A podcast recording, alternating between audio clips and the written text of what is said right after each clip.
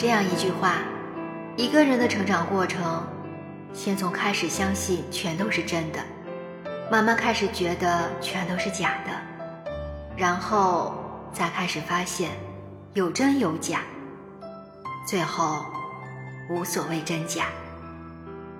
在感情这条线上，这句话尤其适用。是你真正的怀疑过、思考过、挣扎过、痛苦过、蜕变过，才可以让你看到很多本质的东西。写头条情感文章，你会经常看见一些人抛在网上当道德纠察员，这里去攻击一下，那里去攻击一下。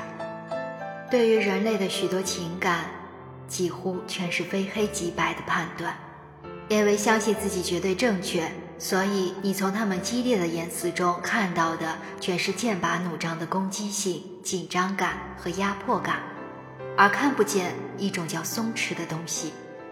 我只能说，但愿在他们的婚姻和爱情里，永远是正确的、平稳的。如若出现了不如意，违背了自己的绝对正确观，譬如发现对方有了内心的动荡和婚外的情感，那么对于他来说，可能就是天崩了的遭遇，且内心的恨将绵绵无绝期，痛苦的仍是自己。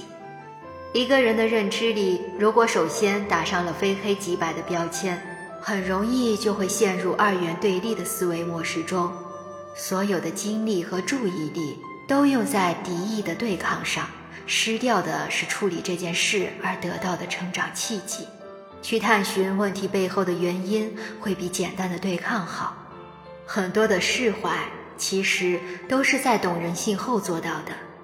才认识人性时，你看不起他；真正了解他后，你会看淡他。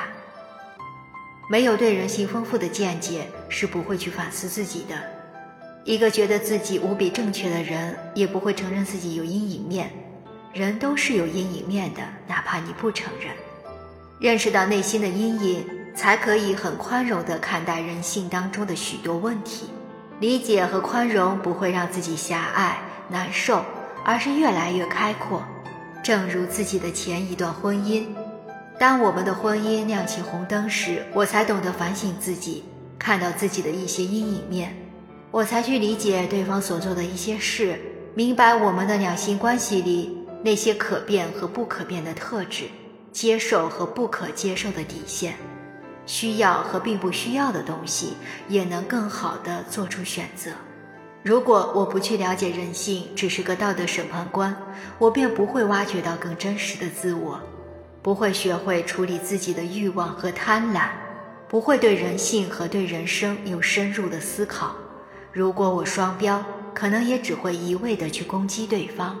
如果我只讲正确。自己现在可能还有恨，我们也不可能做到好聚好散。我不可能真正释怀，开始新的生活。判断往往比理解容易，它并不费力，只要占据一个高点就可以办到的事。而理解却比判断更有意义，它融入了自己的甄别、思考、反思和成长。理解并不代表你就要做同样的选择。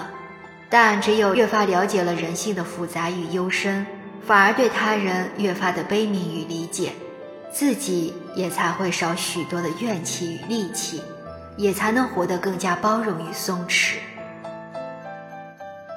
当初是你说要和我在一起一辈子的，你说过你要爱我一生一世的，别忘了当初你追我的时候怎样怎样。每当看到电视剧里。伴侣声泪俱下的用当初的誓言来声讨对方的时候，我就觉得，好汉就别再提当年情了。那时那刻那年当初，肯定是真的。此时此刻如今当下，爱变了，消失了，也是真的。《无问西东》中，刘淑芬质问徐伯常。你说过爱我一辈子的，徐伯常说：“这个世界什么都可以变，为什么爱情不能变？”虽然有点残酷，但是实话。许伯常爱不起来刘淑芬，提分手，提离婚，刘都不愿意。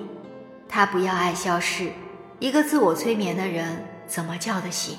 他不肯面对现实，让自己进入了一个叫许伯常的囚笼，也求着许伯常作陪，最后两败俱伤。许多人指责许伯常对刘淑芬的付出没有回应，不抱一下对方，不改善一下两人关系，忘恩负义。内心不爱一个人和咳嗽一样，难以掩饰。你不想和他亲近，不想沟通，不想交流，更不想去讨好。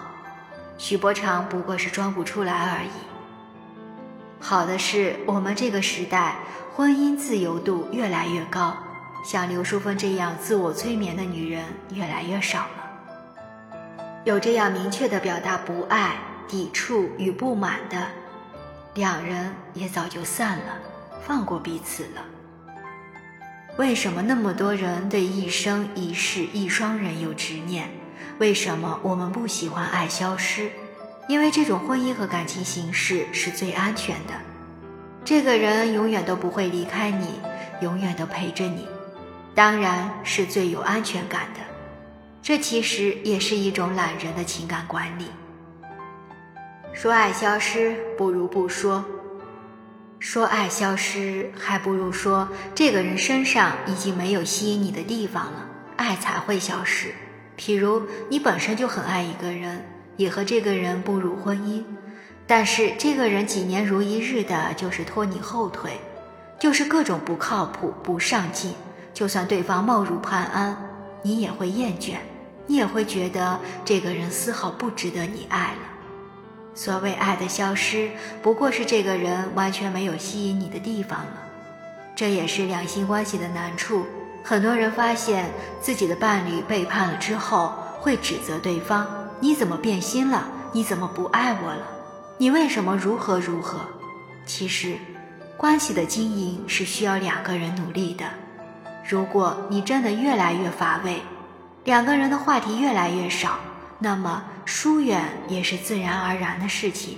这个时候你不及时警觉，等对方真正有了婚外情，你才来道德上的指责，并无多大意义。尽管现在国家出台了离婚冷静期，其实也改变不了两性关系选择更加自由化的趋势。